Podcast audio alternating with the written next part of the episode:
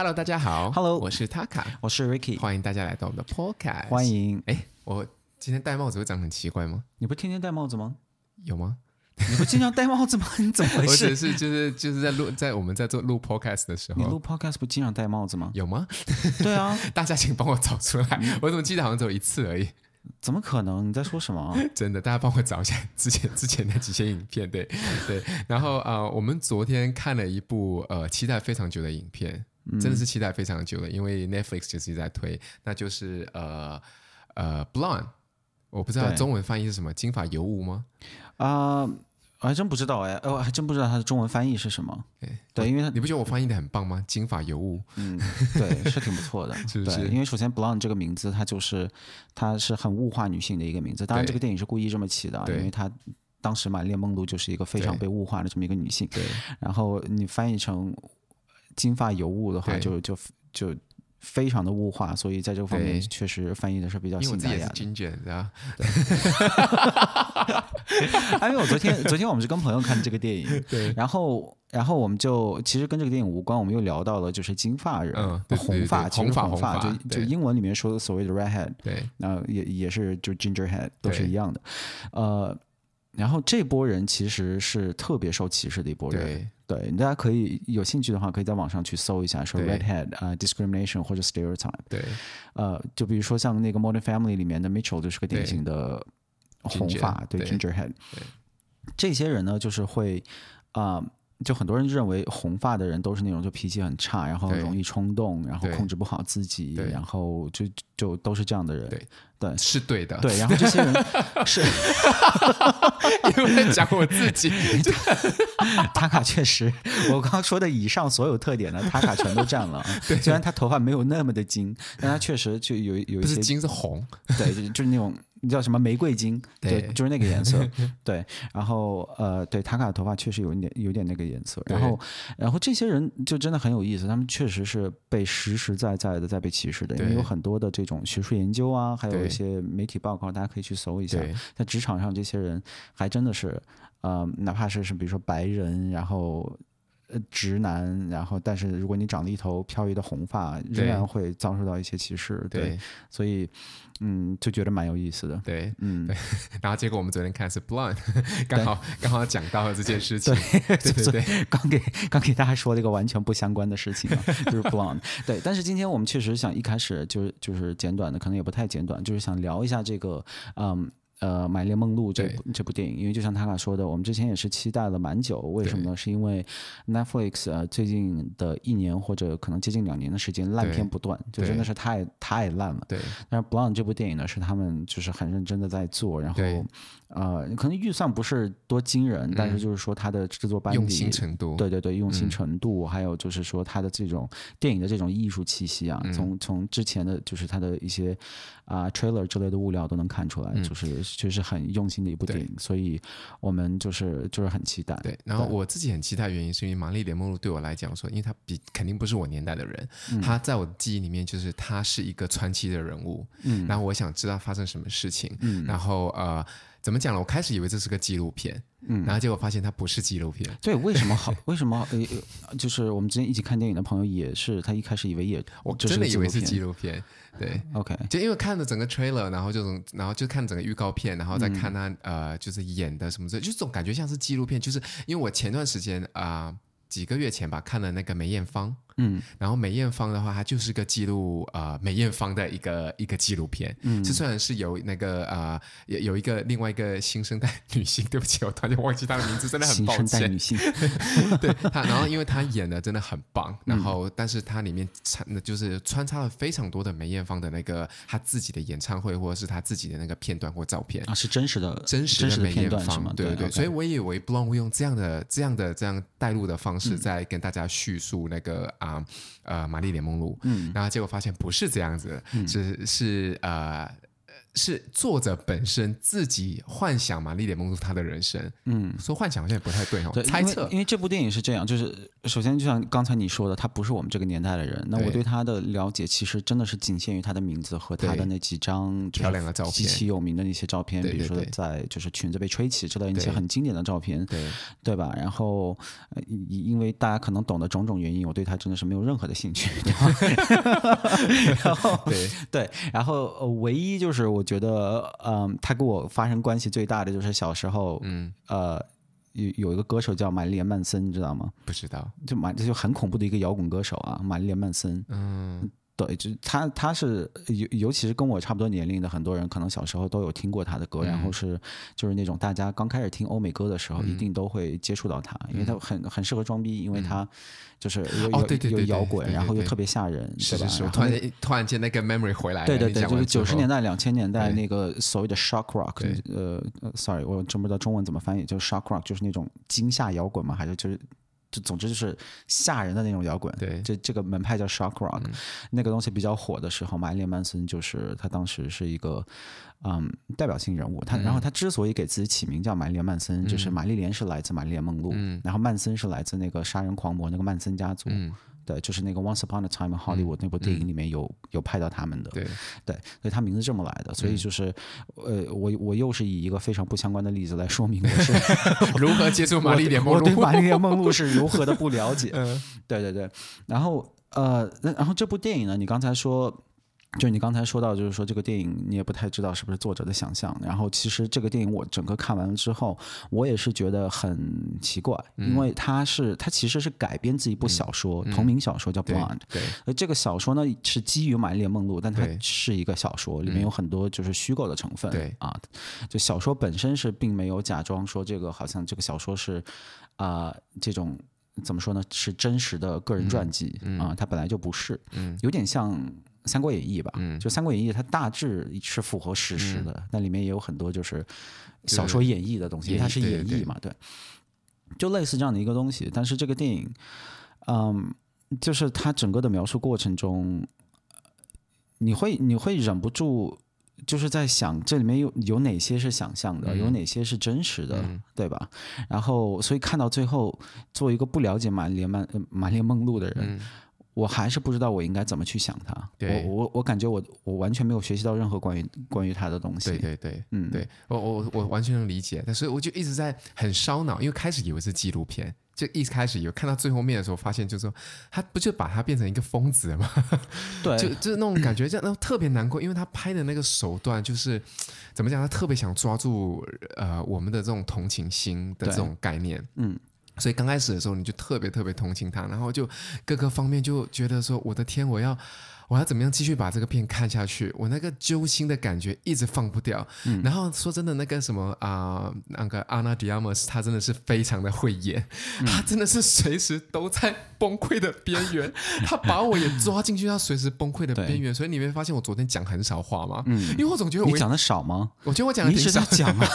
我心里面就想，这哥们儿能少讲点话吗？我觉得这么认真的艺术电影，我的妈呀，你在那讲讲讲。我觉得我少挺讲，然后还在切西瓜，虽然西瓜很好吃。放到我面前，但是我觉得我真的讲的挺少的，因为平常的话我评论或什么的，其实因为我总觉得我讲话我总我就要开始 break down 了，嗯，就是那种就是那种就真的是拍的很成功，所以、嗯、所以你喜欢是吗？嗯，我我我觉得，因为我因为我很少看文艺片啊，说实话，嗯、对，然后看完之后，因为我由由于尤其是女性。那个叫什么题材的，这这样的这样的片，我是非常喜欢了。说实话，对。然后我也觉得拍的很好。然后那个那个什么 Ana de Armas，她演的非常的棒，她很漂亮，在里面就真的是有几个镜头就跟我们看到那个照片是很像。我觉得相似度有超过百分之九十。嗯。然后就你你懂我意思吗？我懂你意思。然后呃，但我对我对这部电影的看法可能就是跟跟你会有一些不一样。嗯。因为呃，我就我觉得这也挺好玩的，因为。平时我们对电影的评价好像都差不多，除了漫威电影，然后这可能是我们第一个就是 非漫威电影里面我们有不 我们有不一样意见的，因为就是呃电影的一开始我的想法是跟你是一样的，嗯、呃我我们这一期里面会有一些剧透啊，嗯、但是呃因为它讲的是大致还是玛丽莲梦露一生发生的故事，所以，呃，其实这个剧早就透了，所以我我觉得也无所谓，嗯、我真的觉得可能不太会影响你的观感，嗯、所以我们就直接就说了。嗯、那电影的一开始其实就是以童年时的玛丽莲梦露，然后，啊、呃，是就是拍的非常的可怕，就是在一个在洛杉矶发生的一场大的火灾里呢，他的这个呃精神不太正常的母亲带他要闯到那个就闯这个森林大火。对。然后回家之后还虐待他，然后差点把他淹死。那这些事情都是，呃，因为我我后面有搜一些资料，嗯、然后发现真的吗？这是这是真实的，都 就是就大概这事儿是真实的，对对对，大概这事儿是真实的。嗯、然后就是整个这个过程啊，拍的就是非常的有艺术感，拍的非常漂亮。嗯、就整整个这部电影，它的 cinematography 就是它的摄影角度都是。你讲完之后，我刚鸡皮疙瘩唰唰唰唰全部起来了。就就整个电影的这个摄影非常的棒，嗯，然后还有。一个这个这个电影，我觉得做的非常成功的一点，嗯、就是，呃，我说这话可能有装逼之嫌，嗯、但就是它的这个 sound design，就是它的声音，嗯，就是整整部电影的这个叫什么音效设计，嗯、做的非常的好。嗯、因为它在，尤其我注意到在电影的一开始啊，它的那个声音的动态范围很低，嗯、就是什么意思呢？就是声音只要稍微大一点，嗯、它就会有一点破的感觉。嗯，对。就比如说现代现代的录音设备啊，嗯、比如说我们现在这个录音设备，嗯、如果我们旁就我们现在以这样的音量说话，对，吧？然后旁边我们再放一个波音七三七的飞机，对，那个声音都不会破。就现在科技是这么发达，但那个年代就确实就就就如果说我们正我你想录我这个说话的声音，嗯、那我声音再大一点，可能就会破掉。嗯，所以他刚好就是他也也在模仿那种感觉，嗯、因为毕竟这拍的是个年代片嘛。是。对，然后除此之外还有一些音效设计，嗯、然后它的那个音乐用的非常的，嗯啊、呃，非常的少，嗯，也有，嗯、就它该它该配乐的时候，它会它会一点都不害羞的就哗啦把音乐都给你铺上去，对，然后它不用音乐的时候，它真的就是不用，对，然后所以整个，然后再次给 Sonos 打个广告，就是我们家的音响用 Sonos 听 非常完美，因为它是用 Dolby Atmos 呃去做的，然后 Netflix 上面就是我们听的是完整的 Dolby Atmos 的这个版本，呃，就。就确实是很棒，但是这个感觉对我来说可能持续了十五二十分钟之后，我就觉得、嗯、开始疲惫了，啊、就就我就不行，我就想说这个电影要干什么？嗯、因为到最后就是整个这个电影呢，就是呃无休止的在拍一个极其凄惨的故事。对，嗯，有有点让我想起我之就以前我做过的一个影评，就是那个大象席地而坐那部电影。嗯、我当时就是我我我对这个电影不是特别喜欢，嗯、然后我对他的一个说法就是说。他一直就是在拍惨，就为惨而惨，没有别的东西。嗯，当然很多人骂我了，就觉得我我的说话不对，但我当时就这感觉。然后这部电影就更是这种感觉。嗯，他就是一直在拍玛丽莲梦露是有多惨多惨多惨多惨，然后你也不知道这个故事最后想要的发展到一个什么样的地方。然后最重要的是，你一定要知道这部电影的时长接近三个小时。对。对，两个多小时，接近三个小时，所以就看到最后会特别特别的累。对，嗯，看完是真的很累。对，然后最重要的其实就是我为什么说我不喜欢这部电影，嗯，就是因为，嗯，就这么说吧，就是玛丽莲梦露她这个本人呢，她是一个非常具有悲剧色彩的一个传奇人物，嗯，就她确实是她的这一生，呃。可能刚好是在美国社会，或者说美国的好莱坞，嗯，在转型的这么一个阶段，嗯、就是女性的地位从猪狗不如到这个女权的兴起，嗯、和就是至少在法律和各个层面上大家是平等的。嗯、在这个过渡期间，玛丽莲梦露这人就出来了。嗯，所以她这个人其实是受到这个行业和这个社会很多的这种剥削。嗯。嗯，然后他自己。这个人其实过得并不好，嗯，然后再加上他自己有一些精神问题和一些药物滥用，嗯、还有酒精滥用的问题，嗯，所以他一辈子过得很惨，所以他三十多，好像三十六岁是吧？嗯，他就呃，因为 overdose 之类的原因就去世了。当然，很有很多人说这可能有一些别的阴谋论，有有一些阴谋论，对，所以他他整个人的一个背景就是这样的一个背景，嗯，但是他在这部电影里呢。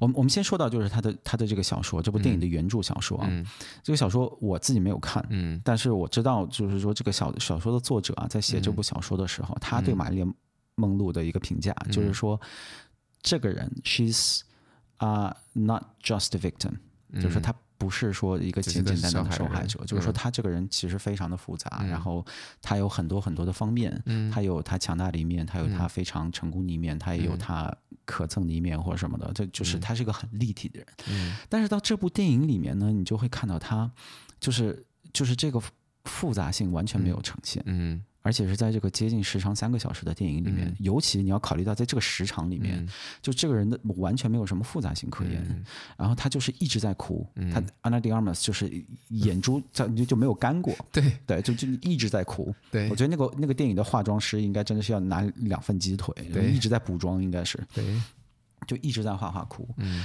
然后嗯，就是而且他。就就这个电影，我我我特别不明白他创作者的一个点呢，就是在于他，我感觉哈，嗯，呃，就戏剧和电影行业里面有一个术语叫啊、unreliable narrator，、嗯、就是不不可靠的叙事者，嗯、就是这是一种风格，就是就什么意思呢？就是很多电影啊，比如说像《泰坦尼克号》，嗯。整个这个故事，它发生的背景是有一个人在给你叙述这个故事，嗯、对吧？对，嗯，所以比如泰坦尼克号就是 Rose, 一开始，对吧？她九十多岁的老奶奶在叙述这件事儿。对，那大部分情况下，其实这个叙述的人呢，你说的东西你都可以认为是真的，在电影语境里，嗯、对吧？你没有理由怀疑他，他说的一定是对的。嗯。但是也会有一些艺艺术的处理方式，他会在这个叙述过程中给你插一点东西。嗯。然后你过一会儿你就觉得不对劲，就这人好像不太可靠，嗯、这人话不对劲儿。嗯。你作为观众，你就会有那个感觉说，OK，这个人不可靠，我不能相信他。所以这个故事可能，虽然我现在是在以他的角度再去看待这个故事和这个世界，嗯、但是可能你知道，就是这个故事可能会更复杂之类的这种。所以这个 Blonde 就给我这种感觉，因为电影里面有很多地方都是明显给你穿插了一些，嗯、呃，你甚至说它是玄幻色彩都可以，嗯、对吧？就是很明显，啊、比如说，呃，嗯，就是它里面有一个画面呢，嗯、就是，嗯。他打开一封信，打开的时候，这个、嗯、这张纸是白的，嗯、上面一个字儿都没有。对，他打开完之后，那个字儿开始一个一个出现，就是通过电脑特效一个一个出现。对，那这意思就很明显，就是这、嗯、这是他想象出来的。对，哎，尤其你要知道，在无论是《玛丽莲梦露》真人，还是他在这部电影里，他都是一个精神状况有问题、不太稳定的一个人。对，然后除此之外呢，就是还有一些发生的事情啊，嗯、是。就会让你觉得这这有点不太可能吧的那种事儿，嗯，比如说，呃，美国总统，嗯，就就确实有传说说这个，呃，美国总统跟他当时其实有一腿嘛，对。然后在这个电影里面对这件事情的处理方式，就是说美国总统的这个 Secret Service，他是身边的这些人呢，对，直接把他从大街上架走，然后大庭广众之下，把他这真的是 literally 把他架起来，然后带到总统那边去，然后让他就是用身体去服务总统，就整个这事儿就是就就 come on，怎么可能呢？对吧？他那么著名的一个演员，对，然后。有别人看着，然后 Secret Service 人把他嫁出去，这这不可能的事情。对，对，就是这样的。他穿插了，他安安排了很多这样的剧情，对，让你觉得说想象出来的剧，让你觉得玛丽莲梦露其实，呃，这人说不可靠。对，所以他在这个电影里面展现的很多他的个人悲剧，你就不得不想说，有有哪些是真的，有哪些是假的。嗯，除此之外，这个创作者还更进了一步。嗯，就是说他，嗯。你你甚至可以 argue 从这个电影的角度来说哈，就是玛丽莲梦露的很多个人悲剧是他自己选择的，嗯，是他自己做的，嗯，而且而且他还不愿意承认，嗯、就是这是一个很弱小的一个女性，嗯，她她是一个自私自利、追名逐利的女性，嗯，但是她内心呢总有那么一部分就是把自己包装成一个受害者，然后她把所有的。就是这个这个罪都怪给啊、呃，比如说好莱坞的大老板呐、啊，嗯、或者说这个社会啊之类的，嗯、他自己从来都不愿意去，嗯呃，就是承担自己做的选择的一个后果。那、其中一个例子就是他关于关于他孩子的事情，嗯，对吧？他的第一个孩子在这个片子真实的玛丽莲梦露是没有堕过胎的，嗯。但是他在这部这个这个电影里面呢，他第一次怀的孩子，他很想生，嗯，他非常想生，嗯，而且他还是在一个三 P 三人行的关系里面，对，呃，还怀上了这个孩子，对。然后这两个父亲呢，嗯，其实听到怀孕的消息之后还挺高兴的，对。然后至少三人的关系还是还是蛮融洽的，对。然后。他在告诉这两个男人说：“我怀孕之后，就大家都很高兴。”然后紧接着一个镜头就是他们晚上开车出去游车河，台湾是叫游车河吗？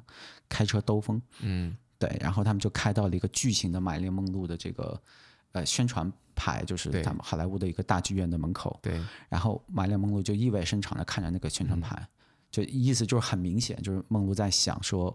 我现在事业蒸蒸日上，我真的要，嗯、我真的要生孩子，然后就是就是在家里待着做一个母亲嘛。对。然后在下一个桥段，他就他就去啊、嗯、去堕胎了，嗯，就他选择堕胎，嗯，然后他选择堕胎，他躺在那个床上的时候呢，嗯、就又开始让你觉得这个是一个不可靠的叙事者，嗯，呃，因为那里面的，比如说他说，哎，我我决定不堕胎了，嗯，然后那个医生完全不听他的话，嗯，然后就。嗯，然后整个就是气氛就很诡异，就不太对劲。嗯、然后他、嗯、他开始跑，然后跑着跑着又开始着火，嗯、就就很明显就不对劲，就这人脑子有问题。嗯，你就会知道说，OK，这这个事情应该没有真实的发生。嗯，然后后面呢，这个孩子，啊、呃，就当他再次怀孕的时候，嗯，呃，在他的脑海里，这是同一个孩子。嗯，然后这个孩子呢，就就跟他说，他说、嗯、你不要再次杀死我。嗯，然后然后玛丽莲梦露就说。啊、呃，我没有想杀死你。然后那个孩子说：“没有啊，这是你做的决定，你就是要杀死我。”嗯。然后他当时就一脸非常的愧疚嘛。嗯。对。然后再到后面就是就是那三人行中的其中一位，呃，因为意外而去世了。嗯。其然后他就是他他在死了之后呢，把一个对于玛丽莲梦露很重要的一个一个小的一个玩偶就寄给了他。对。然后当时玛丽莲梦露打开了这个礼物之后呢，他、嗯、自己。就喃喃的说了几句，嗯、他说：“啊、呃，你也不想要这个女孩。You wanted him dead as well,、嗯、and you know it、嗯。他说你也想让孩子死，而且你知道这件事。嗯，就是他直接就莫名其妙来了个非常 defensive 的一个东西，就是他脑子里他就觉得说这个这个男的，嗯，他他明明是一个善举，对吧？给他寄了一个对他很重要的一个小布偶，是一个很。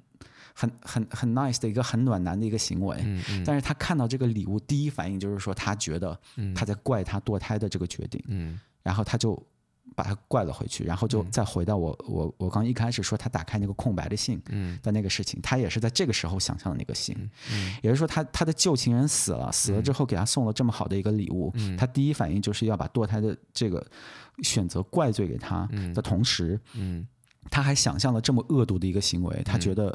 这个男的在死了之后还写了一封信，就是就是为了摧毁他的意志。我都不说信的内容是什么了，总之这个信的内容是对于玛丽莲梦露来说是非常残忍的一个一封信。以电影来讲的话，就是他就是压死他救命稻草的最后一根线。对对对对对对，是这样讲吗？对对对 对，呃，是压垮他的最后一根稻草。压垮他最后一根稻草。救救命稻草是用来救命的啊！对，反正就是他，他就因为这样走了。对，所以就是说。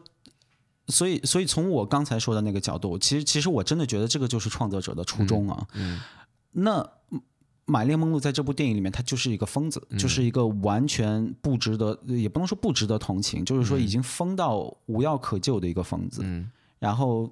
在这个前提下呢，他还非常的自私，嗯、然后他不愿意负责任，嗯、然后他就是喜欢他享受所有的荣华富贵和这些东西，嗯、但是他不愿意去承担这方面的后果，嗯、他觉得所有的责任都是在别人的。嗯，就这个电影，他给我是这个感觉。嗯，然后那这个时候就就很奇怪了，那你这个电影，嗯、你到底拍是为了揭发那个年代好莱坞对玛丽莲梦露这个人的剥削，嗯，还是你这个电影本身就是对这个？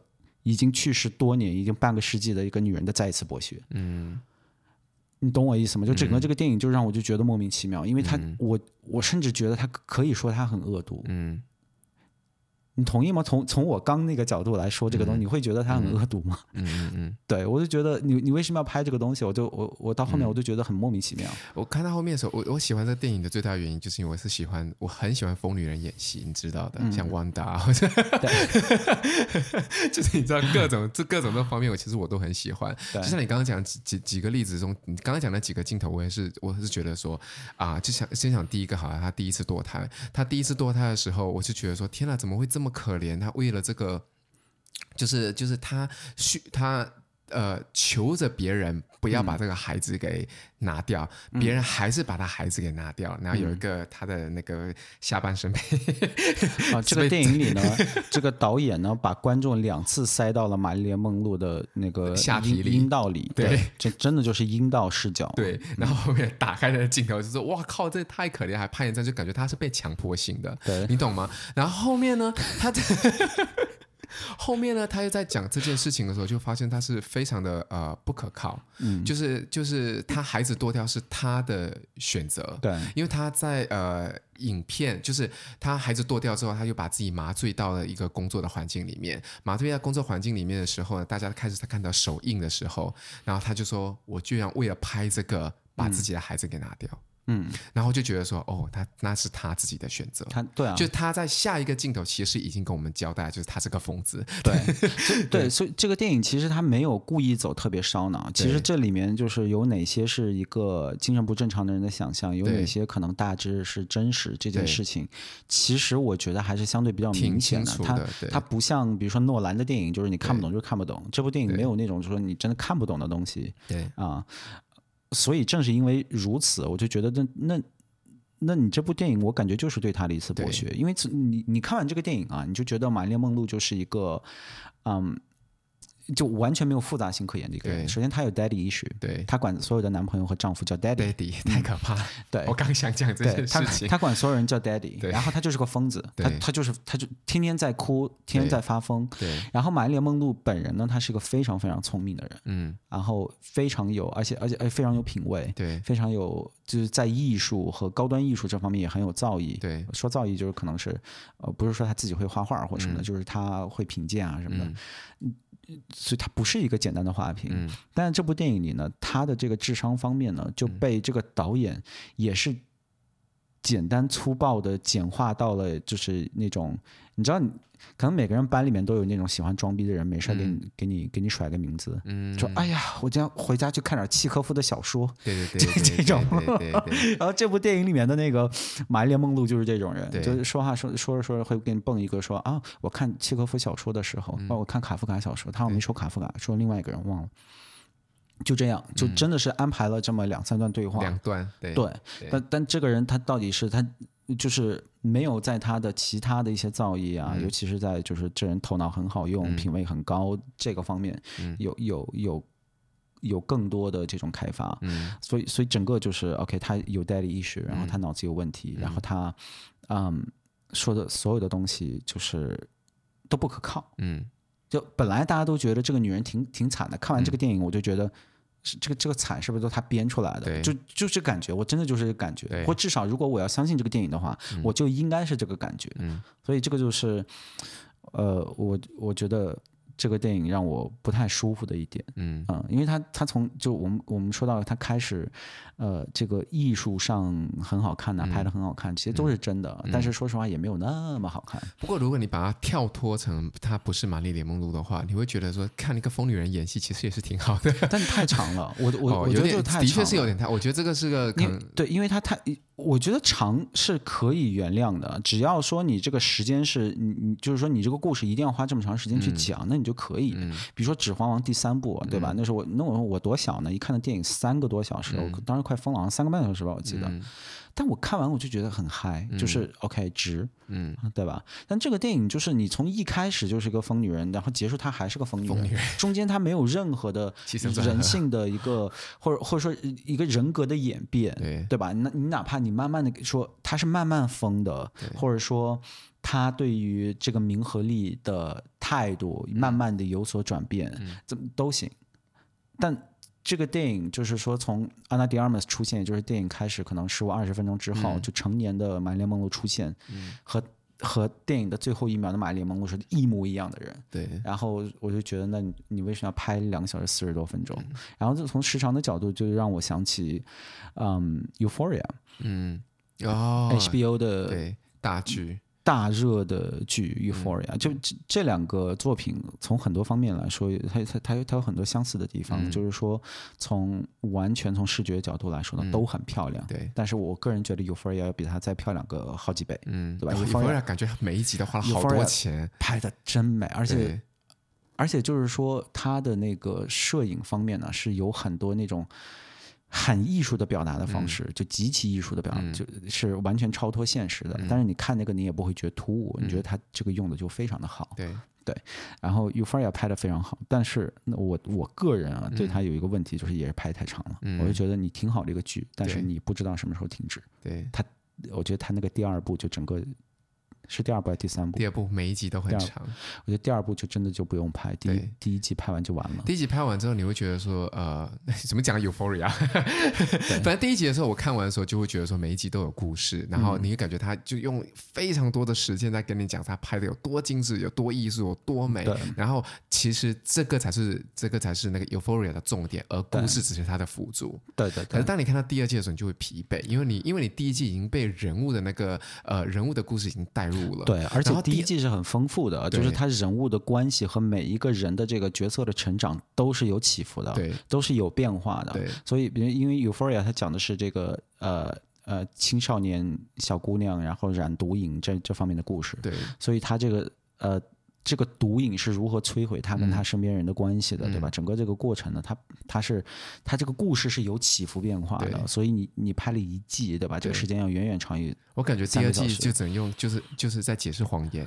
对，然后就只有这样，然后跟他们怎么分手，就这样没了。对，分手跟谎言没了。第二季就是就没有任何的起伏了。对，第二季那个 Zendaya 的角色从第一集怎么样，他最后一集还怎么样？就他比一开始有多可恶，他到到最后还是还是那么可恶，你就觉得就 Why 为什么要看看这个？当然当然原因很简单，就是因为赚钱嘛。因为这个剧 HBO 真的是赚了很多钱，拿了很多奖，所以他们想拍个第二部也能理解。第二部也是赚了很多钱，拿了很多奖。对，我我个人不喜欢那个第二部。嗯。对，所以所以 Blonde 他就是给我这个感觉。嗯，我懂你意思，就是太多，的确是有点太长了。不过以 overall 然后我还是我还是挺喜欢的。嗯，就是就是我刚才已经已已已经讲过，我觉得故事让我带入，让会让我幻想马里木到底是个什么样的人。嗯，然后会让我看，然后我想知道到底剧情里面什么是真，什么是假。嗯，我觉得这还挺重要的，因为因为是因为我们之前也是看了另外一部电影，呃，也是台湾的，叫什么我有点忘记了，《一家之主》。一家之主里面就有真真假假的真真假假的那个画面。然后我说你记得吗？就是不是记得呃呃就是呃你记得就是进来有坐个椅子嘛然后她老公完全都不动嗯。然后她家做什么呢？她老公都不做这样。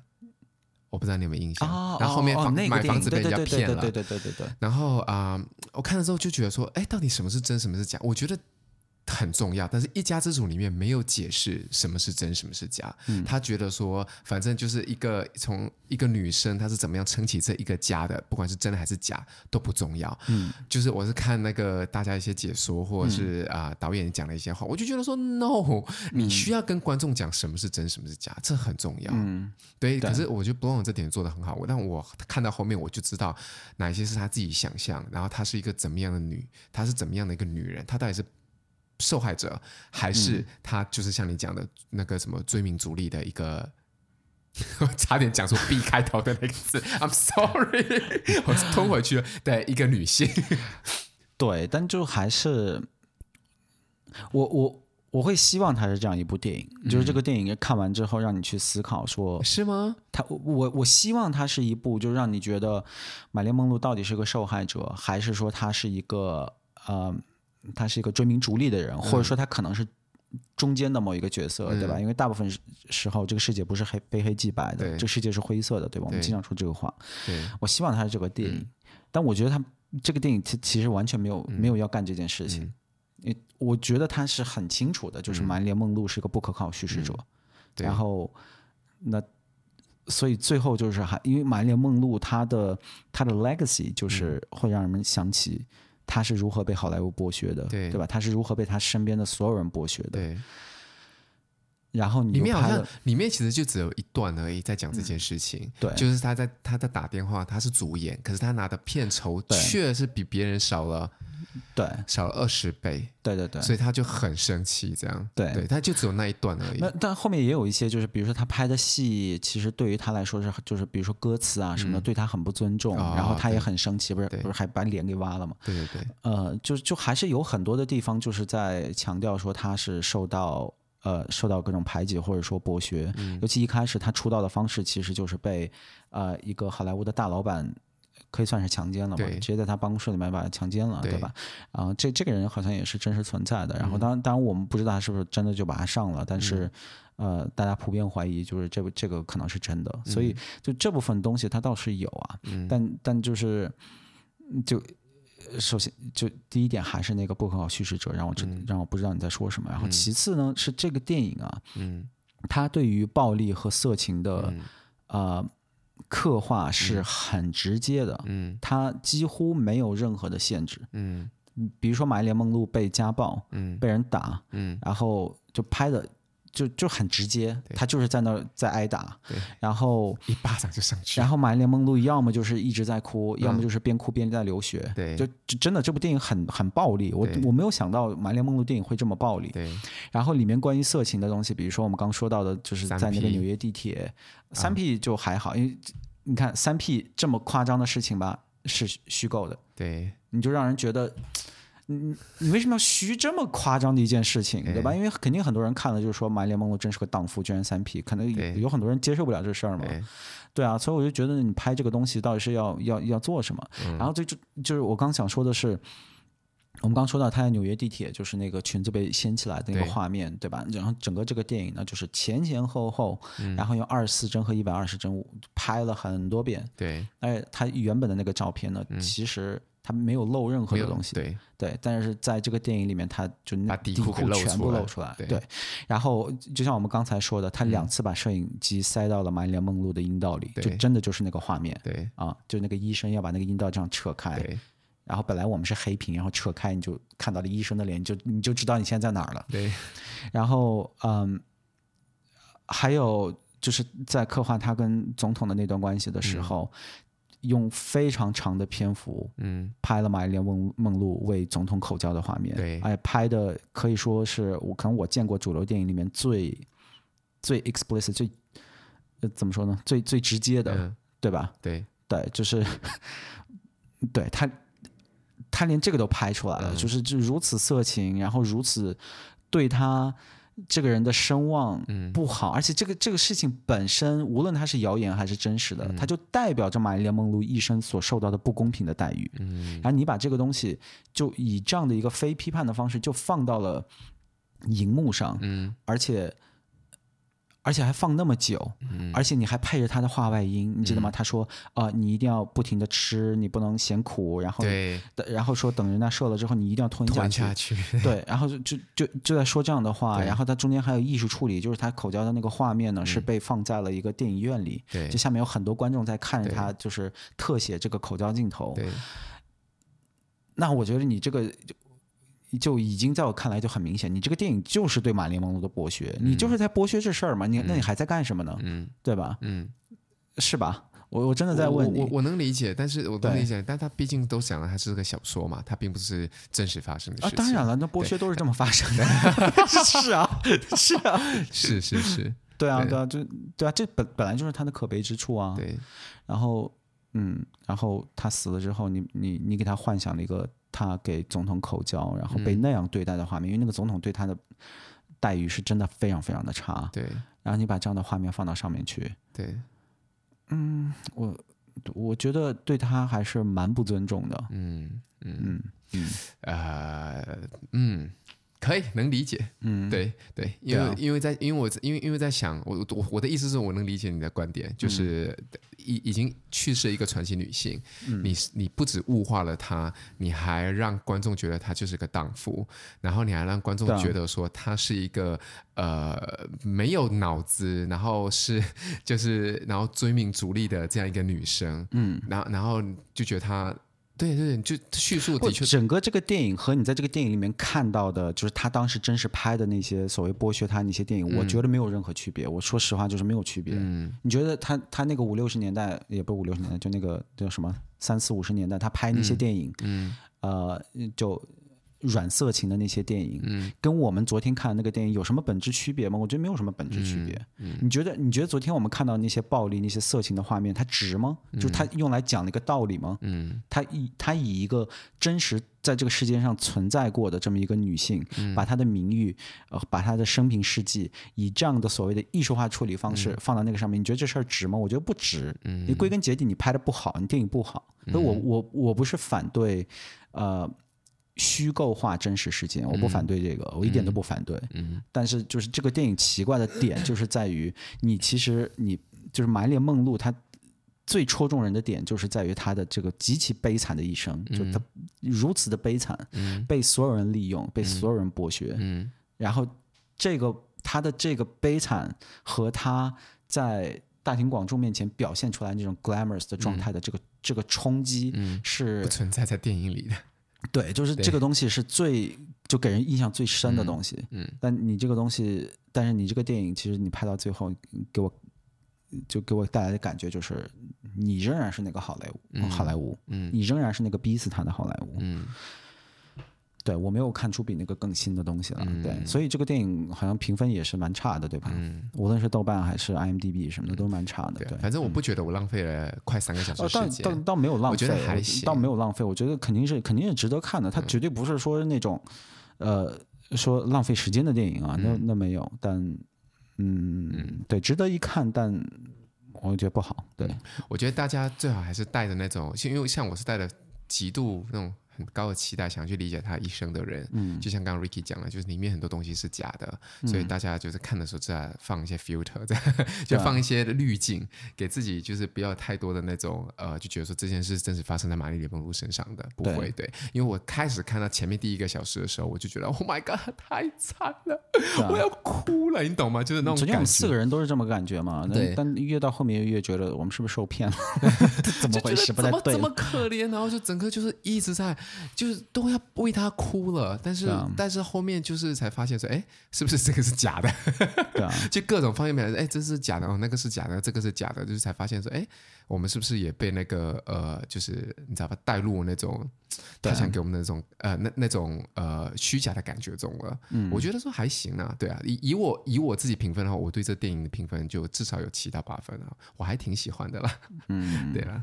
观赏性，我觉得我觉得可能六分，我觉得六分，对对不起，我以我对我对我来讲了，因为因为我觉得观赏性很足，很漂亮，然后然后那个女主角很漂亮，她拍的很好。虽然你有说说她是大众脸，但是 我说她大众脸是因为我真的从来都认不出 Ana de Armas。对，就如果我我事先不知道这个演员是 Ana de Armas，我认不出来。她真的很大众。是，然后我我觉得她也拍的很棒，很漂亮。然后对，但是她口音是真不行，我觉得。是吗？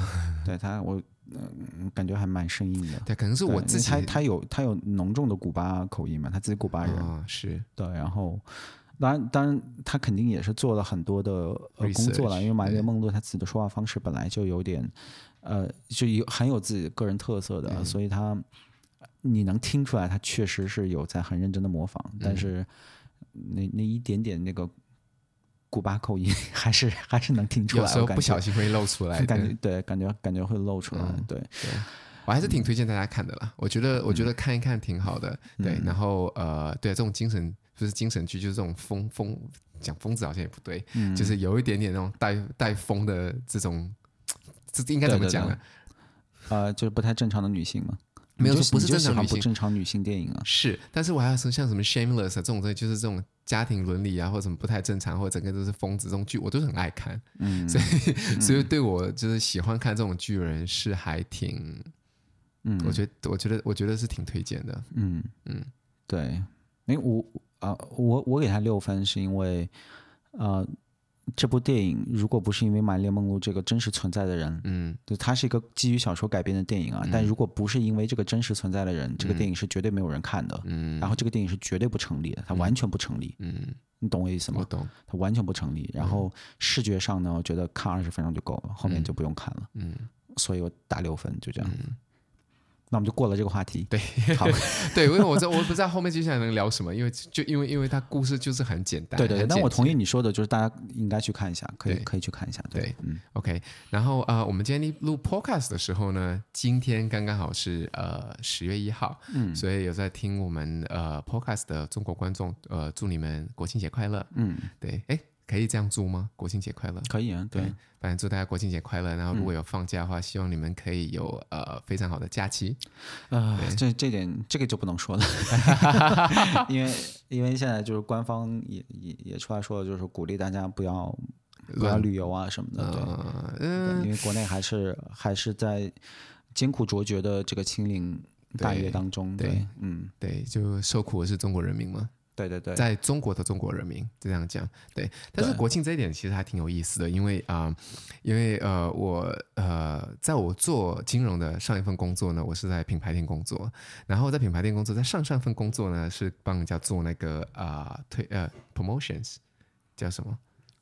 Promotions 对促销。对，类似促销的东西，对对对，嗯、我们跟相机合作啊，跟酒合作那种之类的。嗯，然后呢，我们每一次到十月一号跟五月一号的时候，都会特别激动，因为你们大家叫黄金周呢，在澳洲呢，我们也是叫 Golden Week，因为 因为呢，这十月一号呢，会给澳洲带来大量大量的经济，呃，经济，呃，怎么讲？那个啊。呃呃，经济增长，经济增长，对对对，对，不只是游客，然后还会有很多那个啊、呃、卖的东西，呃，可能进出口贸易也会受到一个很大的一个呃一个推动，因为因为中国人吃龙虾，吃澳洲的龙虾多，对，然后只要到。因为像澳洲呢，就是每一次到中国节，什么东西都很贵。我记得我们在上次 podcast 已经说过了。对。那十月一号呢，是不例外的，龙虾绝对会涨百分之二十的钱，因为有非常多的中国游客去那里，酒店的价钱也会上升。嗯、品牌店呢，每一间品牌店都会安多安排三到四个那个啊、呃，就是服务人员去服务专门这些中国客人，而且你一定要会讲中文的。嗯。然后，其实，在澳洲的话，你会看到其实很奇妙，就是就是啊、呃，中国整个变化。呃，我记得我是呃很早零八年左右吧，开始。开始，应该更早就开始接触品牌。嗯，然后那时候接触品牌的时候，呃，你要入职的那个最重要的呃语言是日文。嗯，因为那时候在澳洲购买那些品牌店的，只有呃。比较多的是日本人，没说只有比较多的是日本人，就从亚洲过来的，嗯，的的日本人，然后再来就是英，就是讲英文，你只需要讲这两个语言就够了，嗯，只要你会讲这两个语言，那你就等于就是拿到一张就是高级门票，请就随便任何品牌店随便你挑，嗯，然后呃，像很有意思，像爱马仕，爱马仕的话就是呃，像在澳洲，呃，之前在澳洲呢，一共就走四家店，嗯，然后有三家呢是在昆士兰。嗯，因为啊、呃，很多日本的那个旅游的地方，因为像那个凯恩斯对对日本人来讲，或黄金海岸，很多日本人非常，对他们是是像夏威夷一样的存在的。对，他对他们来讲说，其实是其实凯恩斯或者是呃黄金海岸都是比夏威夷更要高级的地方，所以他们就干嘛？耶，所以他们干脆就把那个呃那些高级的品牌店全部都住在那些地方了。嗯，所以就像像昆士兰这个地方，我就莫名其妙为什么会有三家爱马仕？在澳洲就那时候之前就只有四家而已。对对，然后后面就发现这。十年来的变化，不就是一点一点来，然后就发现说，呃，你现在入职的话，你要会讲中文，因为其实买品牌店，像这些呃呃，这来旅游的人呢，其实都是中国人，嗯，对，所以十月一号呢，你说对澳洲很重不重要？其实也是很重要的，对对，然后今年不一样了。呃，今年就呃不太一样，因为有比 不会太多，因为今年这个所谓的黄金周的这个概念不存在。其实不止不只是今年了，在过去三年可能都是这样。这样对，对，然后但但今年会比较奇怪，是因为澳洲这边就是其嗯、呃，当然也有一些经济问题，但是大致上算是生机勃勃，嗯、对吧？对这个 COVID 这件事情已经没有人在关心这事儿了，可能偶偶尔除了我们俩还在关心。嗯、然后呃，但是。但是国内的情况就是也不用我们多说，大家也知道，也不只是出不了国，现在连家门都出不了，对吧？对，所以，呃，对于澳洲这边，其实，嗯，有一些、有一些、有一些方面的影响还是蛮大的，嗯。嗯就你刚刚说到那些，比如说 retail 啊，对还有啊、呃，比如说农贸产业啊什么的，真的影响都蛮大的。很大，因为大家算一下，我们之前呃开始封城的时候呢，然后澳洲的龙虾销不出去，嗯，然后澳洲有一万多只龙虾是要被迫放到海里面的，就是要放生，嗯、然后他们讲说是是是那个什么。呃，multi 呃呃 billion business 这样子，然后我讲哪有那么多钱？后面算一下，当然有 一万只，每一只都是两三百块钱的，已经两三百万了。我在说什么 啊？你懂吗？我就觉得说，不就才一万只吗？就那影响是真的很大，因为这几百万是可以影响好，是可以可以养好几十家人的人，就是糊口的钱。对。所以是真的，真的影响大。所以澳洲呢，啊，不不，所以中国呢，就是国庆方面的话就，就呃，你看国庆的话，像你刚刚讲，大家都没办法出门了。嗯、其实我觉得不只是澳洲，在国内赚钱。就是黄金周也是对你来说是非常重要的，因为大家有些人的话都会选择去，因为中国很大，很多，而且每个地方的文化都不一样，所以他们会选择去到一些他们没有去过的地方去旅游。头头两年中国的旅游业是很开心的，因为头两年、哦、都是在国内，对封城不多，不多但是但是中国人也不允许被外出。所以大家都在国内旅游。对，所以那两年呃，国内那些旅游景点真的都转嗨了。我有我有看到，就是呃，就是我的家乡厦门，然后就是就是鼓浪屿，嗯，那个人啊，嗯、是感觉他们要被挤下去到下面的海了，你知道吗？对，就是很离谱那个照片，就是呃前年的那个十月一号的看到照片，嗯、我就说哇靠，这么多人这样，然后我们那时候在被封城。对，对，那个时候就是，嗯，那个时候国内的国内旅游业都还挺好的，而且我那些朋友就是平时可能没事儿就会至少去日本，然后或者去欧洲的那些可能就那些朋友啊，对，特别喜欢发朋友圈那些，对对对对，对，这两年就基本上全都是山东啊、四川呐、啊、这样，对对。反正我没有去过那些地方，就等我也没有，其实我还挺想去的，对，因为因为我在国内其实早在 COVID 之前，我都会。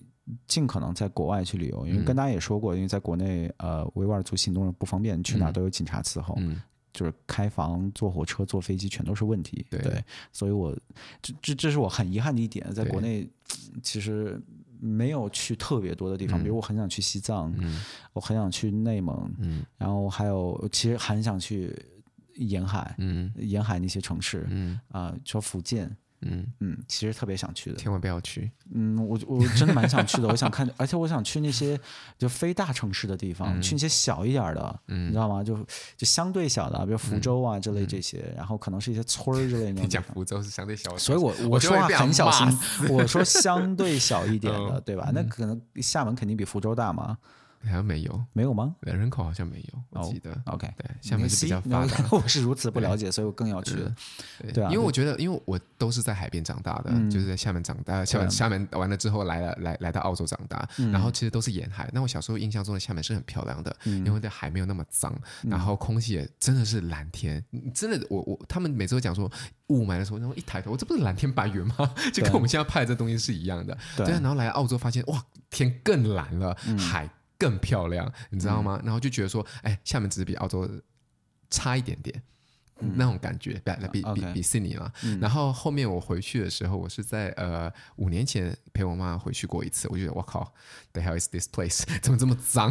然后对，然后就空气非常的浑浊，天都是灰的，就跟我印象中的的的厦门是完全不一样的。嗯，然后我就觉得说，OK，我没有要回去干什么，就没有必要了，你懂吗？就就而且高楼就很多，然后楼也都不漂亮。但我觉得，我觉我觉得国内啊，有趣的地方应该都是小的地方，嗯。城市就真的是，嗯，北京、上海、成都，我觉得就可以了。嗯，嗯，其他地方我没啥，没真的没啥兴趣。嗯，杭州是例外，因为杭州有很多就是自然和人文美景啊这些。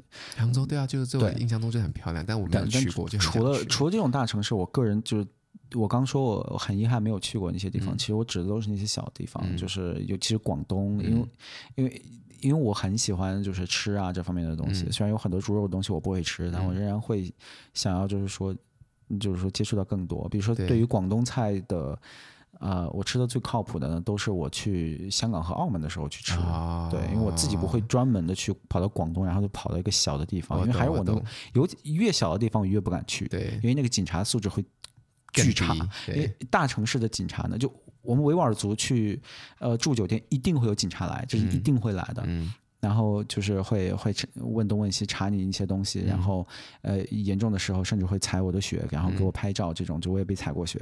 今天重点不是讲这个，重点就是说，因为因为有这样的待遇，所以我不太愿意去旅游。然后小城市更是如此。嗯，那大城市这些警察来的时候，对你还是会比较客客气气的这种。然后甚至有时候我会我会就是。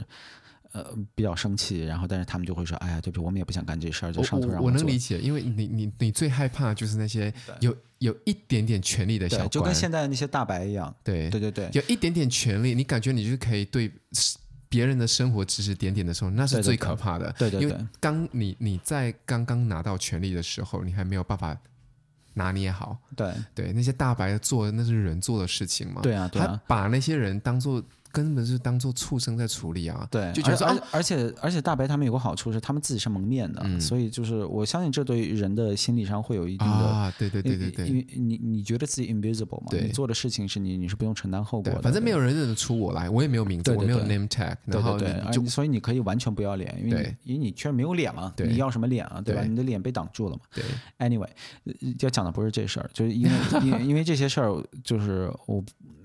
我真的会不太愿意去小地方，我懂，嗯，所以这个这这是我特别遗憾的一个地方。比如说，包括甚至像，呃。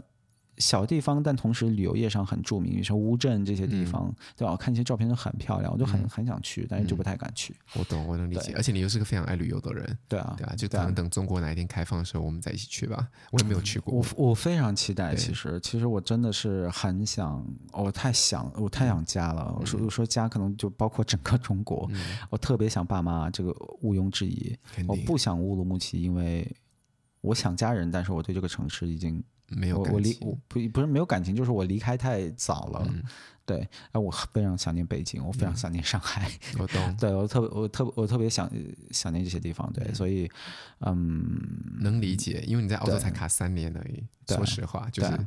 近期改变卡三年，你会不会发现？因为你之前的话来留学的时候，你就觉得说啊，那只是一个短暂的记忆，然后大家不用去想。可当你真正住在这边的时候，你就发现，天哪，我就真的是来了自己养老，来了一个养老的地方。这 对我跟你说，我对悉尼和北京这两个城市的这个这个感情的变化还挺有意思的。嗯，因为我我之前是我是在北京大学，北京的大学北航读了两年书，嗯，然后我是决定自己转学过来，来这里继续上 UNSW，嗯。所以我在北京是待了两年，然后再过来的。嗯、那我过来的时候，我我记得很清楚，嗯、我对北京没有任何的感情。嗯，呃，因为我我我当时不太喜欢我那个学校、我的专业、嗯、我的整个那个环境，我都不太喜欢。嗯，嗯我敢放心说这个话，是因为我在北航线保持联系的一个人都没有，嗯，一个都没有。嗯，对，就就感觉那完全不是我的环境。嗯，然后。呃，海淀也是个很糟糕的地方。嗯、对不起，我说我想北京，我指的是我想那个东三环到东四环中间的那块地方，就走那一段啊，上面 上面就不是了。东三到东四环，呃，那不东二到东四环啊，就就这块地方。嗯，对，呃，然后当时。就是我，我记得我离开北京，然后飞、嗯、飞往悉尼的时候，我是一点都不期待。嗯，那反而是对对悉尼会有一种期待，因为那是我第一次出国，那个时候，嗯，这是其一。然后其二是，我当时有跟自己说，我在我在这边就是说我要啊、呃，怎么说呢？活 说说俗一点，就是活出自我。对，嗯、就是。有很多可能之前在纠结，我在纠结的一些东西，我在这边我就决定不再纠结。嗯、对，各种的 identity 啊，身份啊，在国内被歧视啊。对，ironically，我现在不敢说这个 identity，非常，我这说一半我才发现我真的是 非常的 ironic。对，anyway，嗯，对，就是就是就是因为这些原因，嗯、然后当时就是对北京没什么感觉，反而对悉尼有。然后，嗯，我。我在悉尼毕业之后，然后又又回国的时候，我是很舍不得悉尼的。嗯嗯，我真的很舍不得。真的吗？居然？我当时是很舍不得，嗯、因为因为因为我仍然是那个，就真的是没有见过大世面，嗯、然后啊、呃，在这里我过上了就是很自由的生活，嗯、然后这样的一个人。嗯、然后我说这个自由不是说单纯的政治上的，嗯、而是说就是可能离爸妈也很远，嗯、然后我是自己照顾自己之类这种。嗯，嗯，然后。包括我打的第一份工也都在悉尼，嗯、所以我有这方面的一些嗯，嗯一些感情的色彩在里面。嗯、但回到北京之后啊，就不一样了，嗯、因为我在北京就是立马就开始我的工作，嗯、然后我我非常喜欢我的工作，我在那边认识了很棒的人，就、就这 我 anyway 就是。各个方面我都很享受我的生活了。我懂，对对对，尤其是在北京，嗯，说真的，你有点混出有头有眼的样，有头有脸的样子。然后你在哪里都是吃得很开。对，但主要主要是主要是我，它不是特，它不是一个单纯的物质上的东西。确实，我当时就赚的也蛮多的，然后呃，就就各种嗯都挺好的。但主要是整个那个氛围啊，就是我特别怀念中国的一个点，就是。大家都是在往前看，就大家都有一股劲儿，嗯，就是说我们能，我们日子能变得更好，嗯，我们能过得更好，嗯，我我的企业能发展的更大，啊、然后就是整 overall 我们的生活会弄得更好，就大家都有，大家都有这样的一个感觉，嗯、所以整个一个城市，整个北京这一个城市呢，它就有一个在在这边你绝对感受不到的活力。嗯、我不是说悉尼是个没活力的城市，嗯、悉尼是个。活力值为活力这样的，对，是这样的一个 城市。但是北京至至少在我在的那个那段时间，就是真的是不一样。而且尤其我作为一个当时可能是相对比较初出茅庐的这样的，而且还是个维吾尔族的啊，在媒体行业工作的人，媒体行业会更特殊，因为他的你的你的语言啊这方面东西很重要。那当然我的语言能力没有问题啊，从小上的汉校，但是毕竟就很多人可能对于维吾尔人不了解的人，他都会就对我。可能会有一些，我我不想说歧视啊，完全不是歧视，真的是那种，呃呃戒备或者怀疑，正常的那种，可能都会有。但是即便如此呢，在在一个这种有活力的一个城市啊，大家还是有那种，就归根结底，大家都是看你的，嗯，看你的实力，看你的能力，他不太 care 这种什么民族啊那些那些事情。所以在那个城市，我我我一开始就工作之后，然后。可能也是因为我自己运气好，就我我结识了很多牛逼的人，以及我完全没有资格去认识的人，就比我高好几个等级的。我当时才二十多少岁，二十三岁，就就已经开始认识那些人了。这也真的是我运气好。然后甚至就比如说，我当时就是想拍个纪录片，然后我就通过一两个人问到了当时中国最大的视频网站的。CEO 的电话，嗯，我给他打电话，我说我有一个想法，我是我我是大洋公会的人，我有这想法，我想拍这个东西。他说好，你过来，嗯，我就一 v 一在跟 CEO 说我要拍什么样的纪录片，嗯，你知道吗？就就这么快，因为他他也觉得他第一反应就是说我靠，有一个维维族男生给我打电话，我我也很好奇他想跟我说什么，嗯，所以就是整个城市整个城市都有这么一个活力，然后我自己也会觉得无限动力。哦，对，你讲完之后，你是不是还特别怀念？因为我们这段时间不是也在处理一些呃生意上的事情吗？对啊。然后对澳洲来讲，我我就跟你说，这个城市就是一个完全没有好奇心的城市。对 就这里这里啊，就悉尼对外人没有好奇心。对。就如果你说哇，我是一个什么国际大公，当然可能美国例外。但如果你说我在这里干过这事儿，你在那干过这事儿，人家第一反应就是你在澳洲干过吗？嗯。你要没干过，你就是个大那个刚毕业的学生。对。你就是那个待遇，你知道吧？所以对，就是这个东西是我特别特别怀念国内的。对对对，我这个这个这个太能理解了。对，因为因为我就是一个嗯 非常懒的人，客人给我给我任何任务，我都会拖一天到两天。所以当我们在处理一些事情的时候，他就想说 I will get back to you tomorrow 的时候，我就会觉得说，这不是正常吗？我心里想，这不是正常吗？明天再跟你讲不就好了？对。然后 Ricky 想说，为什么要明天？不就一个邮件的事情吗？我说就是明天。这个其实并不是只跟，并不总是跟这个时间有关。嗯、我并不是说你你你欠我你的时间，你必须今天要把我的事情处理好，嗯、完全不是这个意思。但是效率也很低，对，就是就是单纯的效率低，效率很低。对，我不是说我不是说我给你发个短信，你必须给我秒回，不然你就是。你就是 unprofessional，完全没有这个意思。呃，至于刚塔卡指的是我们最近就遇到的一些什么事儿呢？我们就会专门做一期 podcast 跟大家说一说，就是在澳洲艰苦卓绝的这个创业经历。我的妈呀！我真的是，我这辈子就很，我我是个有有着比较丰富创业经历的人。对。没有遇到过这种事儿，我真的没有遇到过。没关系，我们会专门有一期，等它正式上线之后，我们会专门有一期跟大家介绍的。对对。然后今天还有一个发生一个呃非常期待的事情，就是啊、呃、一个小时啊是吗？对，是吗？对，这么久？OK，不过没事，我们可以提一下。对，对就是美国跟那个啊、呃、美国队呃的女子呃篮球。OK，我来吧。你说到说到体育呢，就还是让我来吧。好，对，呃，就最近不是那个呃女篮世界杯吗？对。然后是是昨天还是今天？Sorry，昨天跟澳澳洲是今天了，今天两点澳洲跟那个今天就是国庆节。我们现我们现在此时此刻就是一月十号，然后是呃中国女篮和澳洲女篮在悉尼对啊打了半决赛。对。然后中国女篮是以两分六十一比五十九。啊，险险胜，对，就非常的，首先非常恭喜这个中国女篮，对，呃，也很不容易。现在几点啊？嗯，怎么了？是不是已经出结果了？四点开始打，不是已经赢了吗？不是，不是，那个美国跟中国打。哦哦，我不知道哎，对，没关系，反正澳洲赢了，继续。OK，Yeah，、okay, 对，呃，就首先非常恭喜，恭喜，非常恭喜这个中国女篮的这个成绩啊，嗯、真的很不容易。然后现接下来就是看决赛能不能打败最厉害的美国队。对对，但美国队确实是非常厉害啊。如果、嗯、如果打不过呢，我觉得也没有关系，因为这真是美国，美国在篮球这方面太特殊了。对，对我觉得中国女篮这些姑娘。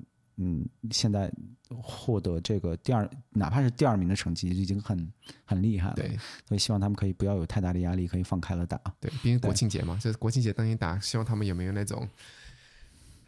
你知道吗？那种刺激一下自己，先这样打了鸡血那种感觉，讲我们要在今天把这个美国队给打败。嗯，对对对，可能应该应该应该会有一些影响哈。对，然后反正我我买了五十块支持他们。对，他还看到赌赔率，我的天哪，一赔十二，美国队一赔零点一。然后想说，我买一百块钱，我只能赚一块钱。我说算了，我连五十块钱支持一下那个什么中国女 中国女女篮队好了。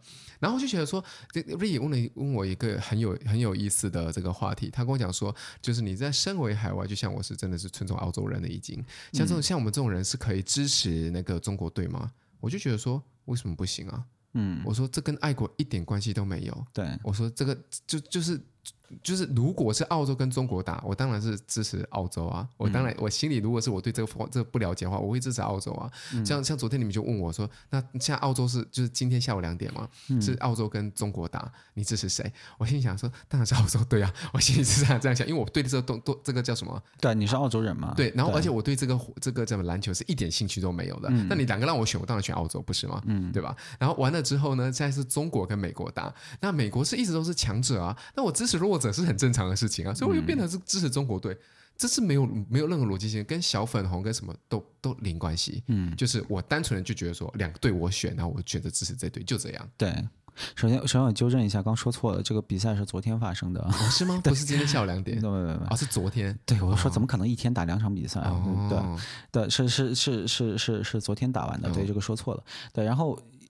主要是因为刚在拍这个 podcast 之前，嗯、跟塔卡有聊这个话题，嗯、就是说你你对这个华人澳洲华人支持中国队这事儿怎么看？嗯、主要是因为我在推特上看到有一些人，嗯、而且还是一些平时我觉得他说话还三观蛮正的一些人，嗯、然后他们就就站出来说，就是在澳的华人替中国队加油是不 OK 的事儿，就意思就是说你这个是有点有点背叛澳洲社会，我就觉得这个。但是太莫名其妙了吧？没有必要。NBA 也没有欧洲队，我对不起，我 对不起，突然讲讲错，就是如果没有打到决赛的话，那我支持谁啊？嗯，what 什么？不是，我指的是其他其他的体体育项目啊，或什么这你你喜欢谁喜欢谁啊？就像我们最近在打的那个，那叫什么啊？啊，没没有啦，我你你你不太一样，就是你我知道你意思，你说你 OK，你首先是个澳洲人，所以你你要替澳洲队加油，嗯，然后其次如果如果这个比赛跟澳洲队没有关系，是中国打美国，那我支持中国。嗯，对，我说的不是这个事情，嗯，你就想象你就想象一个无论是。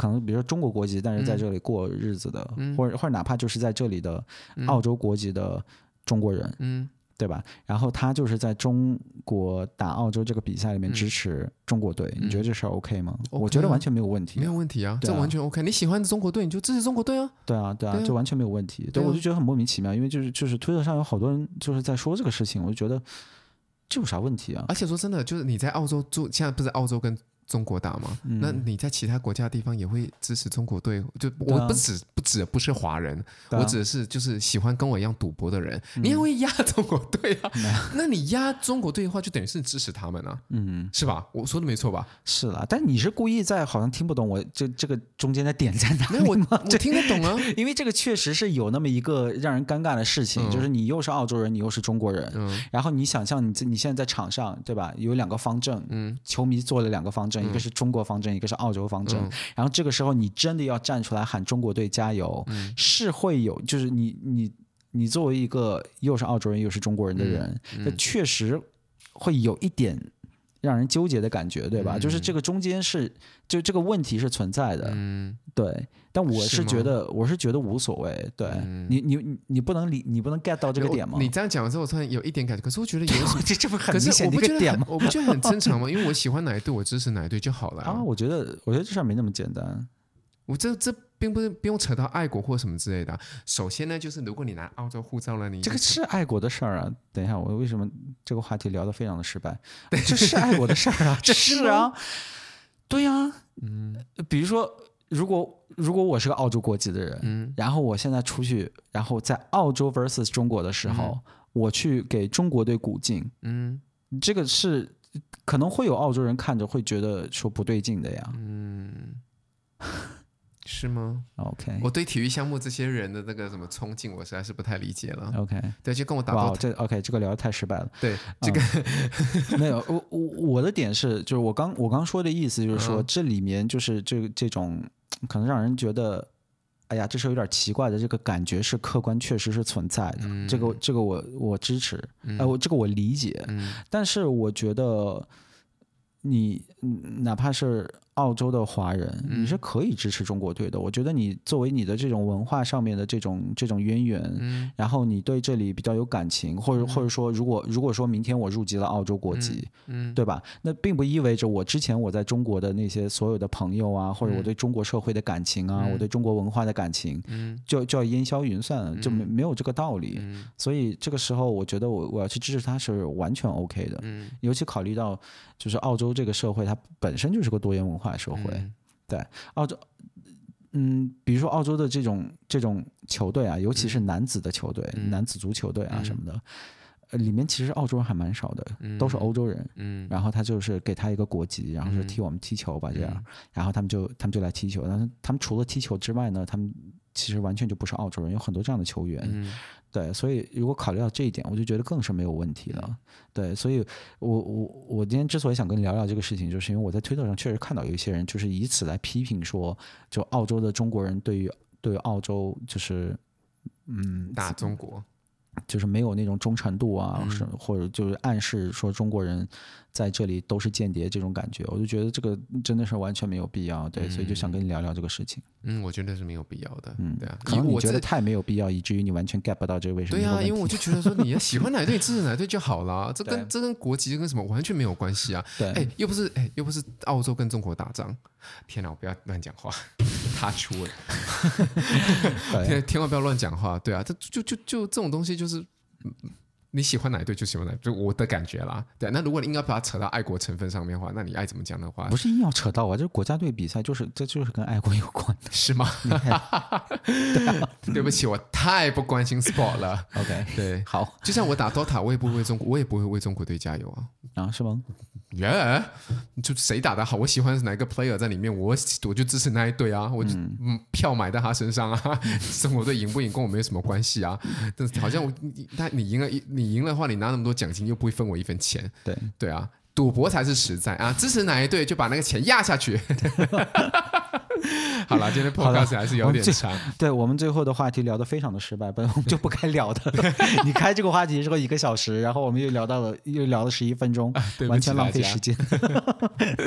好吧，那我们这期的 podcast 就到这里了。嗯，那我们就下一期见，拜拜，拜拜。